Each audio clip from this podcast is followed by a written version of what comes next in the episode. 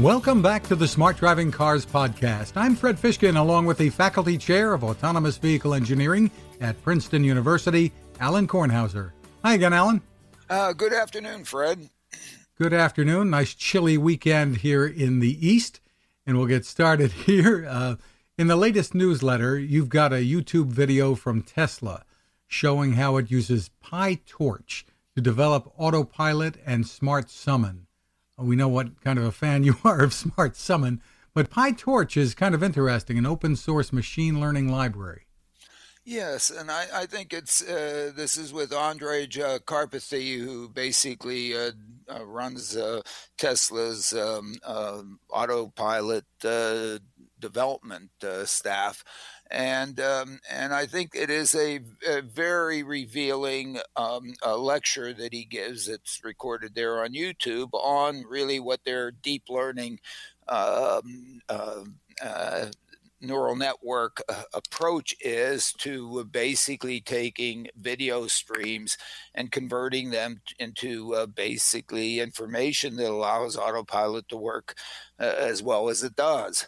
And I think there's a lot of very good information in there. Uh, but as you mentioned, uh, it is also used uh, for stupid summon, as I call it. Um, uh, I just think it's it's a silly um, application. Fine, if um, if you're if you have a very narrow garage or you put so much stuff in your garage and you need to sneak your your Tesla into a very narrow space and, and pull it back out, uh, that's fine in your own driveway, but to put it out there in quasi public private spaces in in your Costco uh, shopping center, so that uh, your Tesla can come to the front door and that's where you uh, load in your groceries.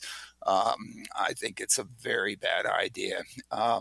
Uh, not that it's uh, might be helpful to a number of people. It's just that to a few, it's just uh, asking uh, or asking for them to abuse it and and really um, make it into a a, a really um, um, uh, terrible performance.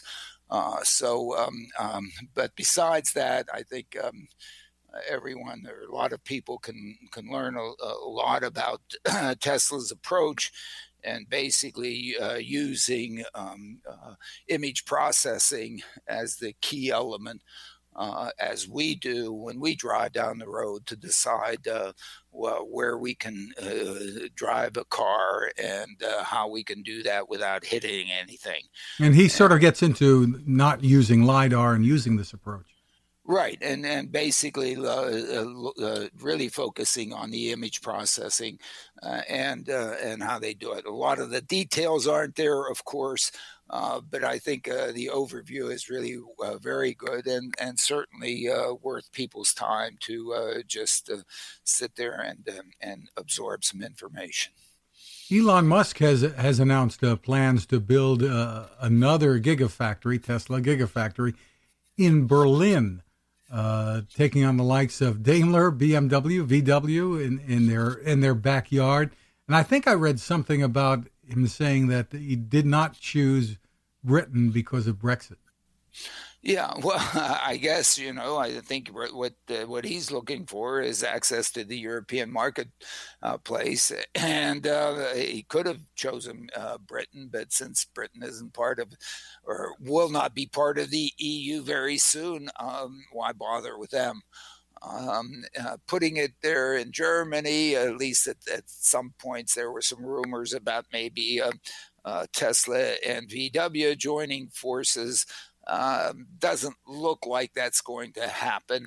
Uh, but um, why not put it out there and um, and provide a product for Europe? Um, I think it's a smart move by them. Yeah, they're going to be building in, in China, here in the U.S., and and in Berlin. Very interesting. And their Very stock their, their stock is reflecting that of late. Uh, yes, so uh, I don't know what the short sellers are doing, but um, maybe jumping out of windows. And Tesla, on on that note, has surpassed Daimler in, in market value.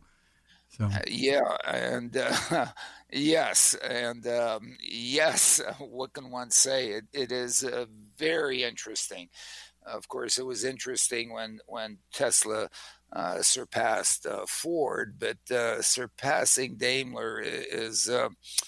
Uh, is um, a pretty big achievement, um, and of course, uh, you know there are some comments in there that we also have in in smart driving cars about um, uh, Daimler maybe um, um, pushing back a little bit on their plans to do autonomous taxis. Um, and um, and uh, as I've commented in the past, and every, a lot of other people have commented, uh, providing mobility as a service or building vehicles and and uh, operating systems and driving systems uh, to be able to go out and provide mobility as a service is a completely different business model than what the uh, traditional car manufacturers have had as their business model. Uh, their business model was to build uh, hardware that you go to a dealer and buy, and uh, then uh, they they basically say you own it. It's not your responsibility. Oh, but please come back next year and trade it in and buy a new one. Uh, else, uh, maybe come back for for an oil change. Otherwise, we don't want to know anything about you. Use it as you wish. it's your problem. Uh, if they're out there now building vehicles that in fact are mobility machines uh, that whose objective is to provide mobility to everyone and to do that uh, in a manner such that uh, the cost of the provision of that mobility is as low as possible so that they can charge affordable uh, rates uh, to provide mobility to the to the masses and become extremely rich uh, doing that, uh, that is a completely different business model than what they've had. And so, of course, uh, Daimler, at least I've never believed, uh, was really committed to that that change in business model where now you, you're building uh, these mobility machines as basically um, uh, cons- uh, just just uh, a commodity, uh, as opposed to building a, a, luxury product that you sell to the uh, one percenters, and um, and that's a very different business model. And I I guess I never sort of believed that uh, Daimler was committed to changing or evolving its business model. And if you do this uh, autonomous taxi only for the very rich, uh, there isn't enough of a market that you can make very much out of it. Uh, maybe you make a, a, killing off of a, a, a few trips, uh, but it doesn't scale. And so, um, um, no wonder they're sort of pushing back from it. Uh, I don't think they were ever committed to it. Interesting. Uh, and uh, one more Tesla note this coming week on the 21st uh, near Los Angeles, near SpaceX. Uh, Tesla's unveiling their, their pickup truck plans. And that has to have, I suppose, a lot of Ford people nervous. uh, yes. Oh my goodness. Are you kidding me? Uh, uh, uh a pickup truck that basically uh, doesn't make a big sound as it's approaching you. Uh, I don't know. Well, maybe people will still buy Ford F one fifties, but it's it's an interesting uh, thought that uh, that he's put out there with respect to uh, going after the uh, Ford F one one fifty business market. Um, I, I, I don't know. Uh, uh, I don't know if the folks that buy Ford F one fifties are really um, tree hugging. Um, electric car folks. he's but got maybe, he's, he's got maybe, some ridiculous towing capacity. I don't know what I read something like forty thousand pounds telling some yeah, ridiculous I number. I, I guess, I guess, but, but I, hey, look, um, uh, who would have thought he he was going to get as far as he's gotten and uh, and go do it? I'm I'm surprised they haven't put, uh, let's say, a a four seat convertible out there. Um, uh, and and competed for that market. But uh, maybe they'll make a Model Three uh, decapotable. Interesting. Voyage has unveiled what it calls Voyage Deep Drive, which is a free and open source self driving car simulator. Yeah, and that's a similar note that I put in there with uh, PyTorch of Tesla. I mean, it, it is focusing on on the simulator part of, of the, the, the development and uh, the data to, to support that simulator. And again, um, uh, the simulators are very important uh, part of the development of this uh, uh, technology and the, the, the deep learning um, uh, uh, neural network, uh, artificial intelligence models. Um, one has to basically test these. One has to develop the training sets. And as um, as Chen-Yi Chen and I really pioneered, really credit goes to my student Chen-Yi Chen um, the use of um, artificial uh, reality and images from artificial reality, which is the simulator, uh, to um, train uh, these uh, systems um, is uh, is a fundamentally good uh, concept, and basically we did the proof of concept on that, and so it's nice to see that. well, that a lot of people have followed through, really advanced that, and this is another piece uh, along that line. Again, uh, my sort of fundamental view is that um, the development of these algorithms, I think they're instead of uh, up to this point, they've been there's been a lot of brute force uh, training associated with them and brute force uh, model construction. Um, I think uh, we're about to evolve into a period in which uh, these become much more elegant.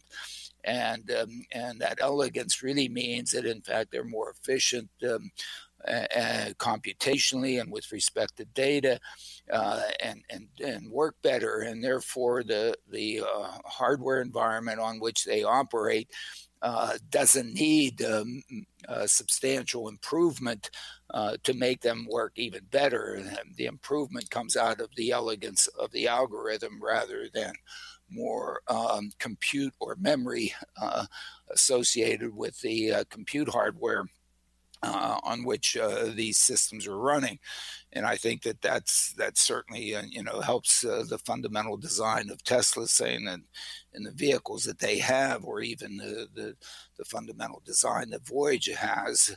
Uh, in the hardware that they have on the vehicles, uh, the way to improve them is to make the, the, the software more elegant uh, rather than uh, through improvements of compute hardware, memory, or even sensors and actuators. You know, they've been sort of uh, good enough for, for a long time already. And Voyage is the company, is it not, that's been operating these uh, self-driving shuttles at the villages in Florida, that huge retirement community? Both Florida and um, and uh, San Jose in California, or outside of San Jose. Um, yes, and they've been focusing on providing mobility to seniors in um, in uh, gated communities, uh, which is, of course, a nice, uh, very nice environment in which to operate these things. speeds happen to be low. Uh, people mostly behave uh, and um, and are appreciative of the mobility that these these systems offer. So, it's again a good place to start and and prove the, uh, the concept and get a business case going. And you're going to be down in Florida this coming week, right? Right, and so this coming week is the um, I guess seventh or eighth um, uh, Florida Automated Vehicle uh, Summit. Um, and uh, I guess it's their seventh annual, and, and I'll be down there. It's at least my fourth uh, to be participating uh, with them, and um, yes, it's it's a it's a good venue there in Miami, uh, starting Wednesday evening through uh, through Friday. And uh, hopefully, it's going to be nice and warm. Uh, if it's not, then uh, what happened to global warming? But whatever. the Washington Post had a piece uh, this week with the headline "The future of autonomous delivery may be unfolding in an unlikely place: suburban Houston." And it's about what Nuro is doing down there in partnership with Kroger Supermarkets and Domino's Pizza. And while the story says the vehicles are doing a lot of mapping, generating a lot of data, I think you point out in the newsletter that's really only part of the picture here. Uh, that's a small part of the picture, and, and I don't know that it's really um, unexpected to happen in Houston. I think Houston is one of the more ideal places to do this. Um, the street systems are really uh, pretty uh, uh, easy to negotiate. Um, uh, the streets are wide. There, many of them are relatively new. There are large suburban neighborhoods uh, that need this mobility, and in fact, they have also some uh, number of places where there are communities that have relatively low auto ownership and could really use the mobility. Uh, this story doesn't focus on really providing service uh, to the mobility uh, disadvantaged or, in fact, the economically disadvantaged. It focuses on, on other things. It also is focused on uh, the movement of goods, which, again, is, is an ideal place to start because, um, as I point out in, in, in the newsletter, you know, goods uh, don't have an alternative. They have to be chauffeured to go from A to B. They can't do it on their own. Uh, you know, the, your packages from Amazon can't go out and, and use their own car to, to move them. Uh, they have to have a, a van uh, that's provided by Amazon to move them.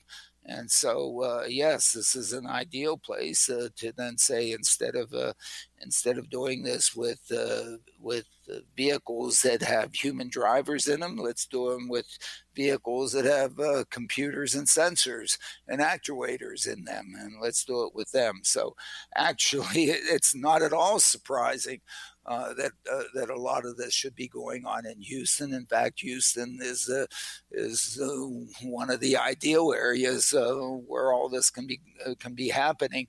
And the comment about doing it for mapping, I don't know. Um, um, mapping my position on mapping is that um, it's it's a nice support piece of information, but have, having precise maps is is certainly not um, a, a, very important thing that you need. What you what you need to be able to do is uh, not know where the the stationary objects are.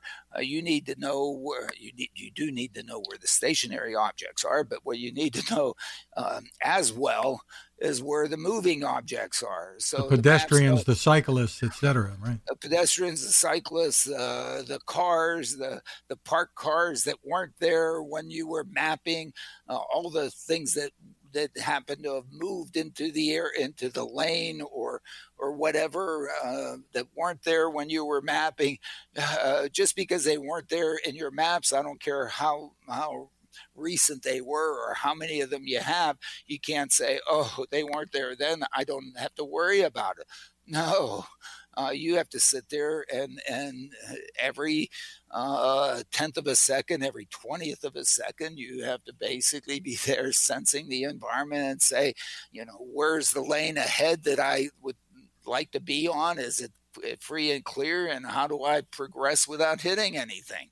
and uh, sure, they're the stationary objects. It's kind of nice, but uh, but what I really want to know be, besides them, and in addition to them, is where the the moving objects, the cars that are coming at me in in the lane that's to my left, the cars that are uh, going uh, in my directions that are ahead of me, the cars that are coming up behind me, and the trucks, the pedestrians, the dogs uh, the cats, uh, yes, we do want to avoid cats. The uh, the problem of the last twenty feet, I guess, getting the goods that are being transported to the doorstep or into a business. Uh, there are still people involved with that, and there are people on on these vehicles. Uh, well, yeah, there are people on the vehicles. If you have a person on the vehicle, then I don't know. Um, do you? You don't need a driverless vehicle to do it. Right. Uh, you know, it doesn't have to do everything. Uh, so basically, um, you can use a Tesla, or you can use a Cadillac CT6, or you can use a Subaru. Um, uh, Outback with eyesight, or you know, or, or a, a Mercedes with Distronic uh, Plus. You know, there are a lot of things you can use. Um, uh, you don't need to, to do the whole thing if you have a human there. Um, the bigger challenge is that uh, to do it without the human. Uh, that's where the real benefit comes. and um, and then once you do that, you still have the the, the issue. Maybe you don't have um, uh, an issue with respect to placing goods in these vehicles, but the egress issue of the goods mm-hmm. from the vehicle to whatever is accepting these goods is then, you know, something that you need to deal with. So if you have, um, yeah, I guess, at your curb, an Amazon acceptance box that pops open, and then you basically flip your the, ba- the, the the parcel into it, and then it closes or it um, like when I was um, um, 12 years old de- de- and 13 years old delivering uh, the Pittsburgh Post Gazette uh, early in the morning and flipping the newspaper you know from the sidewalk onto the onto the porch I mean maybe these things can can flip the the Amazon package uh, from the Nuro onto the front porch. Uh, but uh, you know that's still a, a, an issue, and uh, of course uh, to do this uh, affordably and to really change the system is to be able to do it without a human. And um, and that um, there is still some work to be done. Nuro, by the way, does plan to launch what they call the R2 in a few months. Uh, that's going to be an autonomous passenger vehicle. And according to the Washington Post, uh, they've got like a, a, billion dollars in funding. Yeah, so you know the, the the fact that they've made the progress with respect to uh, the um, the package delivery, uh, they are a player, and uh, and uh, they have a, a way to get started. in fact, you know they probably can build a, a relatively uh, profitable business uh, just doing the the package delivery. Uh, now um, that technology uh, can then be applied to people. It's it's it is easier to do it with packages because the packages really aren't going to complain very much about the ride quality. Uh, sure, it can't be extremely bad, but uh, but uh, you know they aren't going to be complaining uh, about that um, the way people complain about ride quality. Uh, the the um, packages aren't going to be afraid to ride and be holding on for dear life. Um, and um, and of course, uh, as I said, the packages really don't have an alternative, whereas the people do. Uh, many of the people that uh, basically taking taking part in these demonstrations are people that have cars at home uh, and and can drive them. And uh, those folks, you know, this is the you know uh, the, the the now the 15th way that they could have gone from A to B and um, and uh, they're always comparing it to the other 14 and and basically uh, being very nitty picky about uh, how good it is you know, a package. Uh, my goodness, uh, this is essentially the only way they have to get there unless they have a, a human attendant. So um, it's it's a it's a big improvement. Um, so I think that you know uh, Nuro has a has a very very good um, fundamental approach and um, and probably deserve the billion dollar and not only probably uh, do deserve the billion dollar investment uh, given uh, all the investment that, that the others have received. Hyundai uh, from South Korea is testing and the platooning of self-driving trucks. Uh, okay. So that, that's something that we've we've heard about before, but uh, I guess we'll see where it leads. I've, I've, uh, you know, I, have I've, I've never been a fan. A lot of my friends uh, really hold it against me, and I guess are no longer my friends uh, because uh, because I'm no long, I'm not a not a fan of, of platooning. I'm just not a fan of platooning. Um, I think uh, sure uh, do that, um, and that buys you something. Uh, the only place that where I am a real fan of platooning is for the uh, express buses that operate in New Jersey and use the um, uh, exclusive bus lane along the 495 viaduct leading from the New Jersey Turnpike to the Lincoln Tunnel. Uh, with platooning on on that particular viaduct, you you could actually increase uh, the capacity of that viaduct from 700 buses an hour to probably 1,100 buses an hour, or 50% improvement in capacity. You know, that's that's 35,000 seats per hour more that you get from New Jersey into Manhattan, which is an enormous uh, capacity improvement uh, uh, on that particular viaduct. Uh, currently, it's it is the uh, most efficient and most productive uh, viaduct for moving bus people in buses that exists anywhere in the world. And with just putting the technology that Tesla has or Daimler has or or or um, or eyesight and and um, um, uh, uh, Mobileye has uh, onto um, you know basically the six thousand. I think it's six thousand. May only be three thousand buses uh, that operate on that viaduct on a typical day. You all of a sudden get a capacity improvement on that viaduct of fifty percent. Um, that capacity is essentially the number of seats uh, that would um, that would be uh, facilitated if you build new rail tunnels into Manhattan.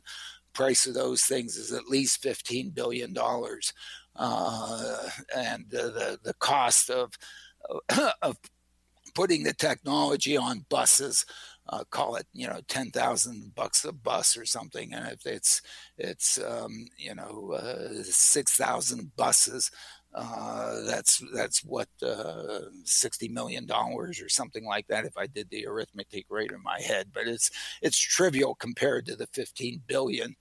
Uh, of course, um, the uh, the thing that you also have to do is you have to make sure that the 42nd uh, Street uh, bus terminal in New York can eat 1,100 buses, uh, buses per hour as opposed to the 700 that it currently eats.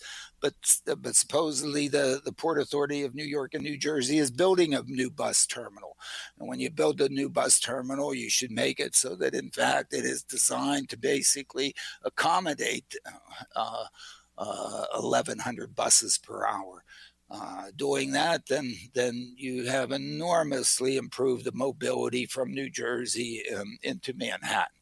So that's one place where, in fact, a, a relatively small amount of, um, of headway control capability uh, to do platooning. That's uh, basically either 3,000 or call it 6,000 uh, vehicles, uh, which is a trivial number, uh, then provides that benefit. Uh, to do um, an equivalent benefit someplace with trucks uh, in the United States, it just doesn't exist. The, the kind of, of congestion of trucks, um, except for the maybe the Alameda corridor for you know 10 miles or 20 miles and, outside of Long Beach in California might be a place where, where this could, could happen. Uh, but otherwise, across the country, uh, just go to any traffic, uh, any uh, uh, camera that is focused down an interstate highway right now and look at how many trucks are going down there. Um, there's one, and then you know, 12 seconds later there might be another one. Uh, there aren't a lot of opportunities uh, to um, to uh, do this uh, uh, this platooning and and in places where there is the opportunity, it's for very short distance. Uh, so you might get a little bit of capacity improvement. Uh, the thought that you're going to get any energy savings uh, due to aerodynamics uh, that you can really measure uh, is is is just a pipe dream. Uh, yes, maybe on some short stretches you'll get 8%, but that's on the short stretch. If you take the whole uh, uh, life cycle of a truck over its life cycle, uh, you know, you might get 1%. So um, uh, to do um, that technological improvement for the purposes that have been put out there, which are energy savings uh, uh, uh mostly uh, and capacity improvement, I don't I don't think really hold water. where it is beneficial is to improve the quality of life of the driver and to make the the the the job of driving a truck uh, um, a less uh, anxious, less strenuous, uh, less um, less stressful. And in that context, yes, absolutely, uh, sure, of course. And because the job has been made less stressful, then let the driver and the trucker have another hour of service during the day so that he or she can better feed their families too, as well as. Um, psychologically uh, be be better off and and uh, not as anxious, not as stressed, uh, uh, not as uh, uh, tired, and uh, for those reasons. But that never seems to be the the reason that this the these things are being promoted. So.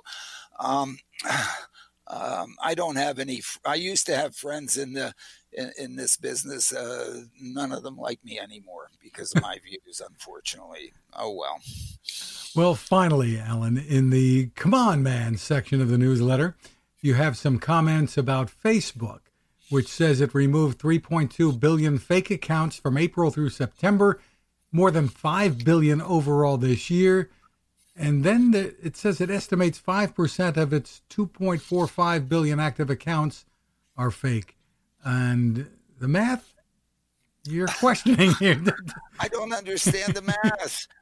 I don't understand the math. I mean, if, if in six months they've accumulated 3 billion fake accounts, that means these things accumulate at a, at a rate of, of, a, of a half a billion a month and and and if they're accumulating at half a billion a month, uh, then you know um, five um, percent of three billion is uh, is uh, who knows what it's like a day. That's a day's worth of accumulation of these fake ones whenever they they make that. So i i don't know. I i, I just didn't understand the math I, the, the, whole the whole arithmetic of these accounts doesn't make any sense to me, uh, because there there are 320 million people in the U.S.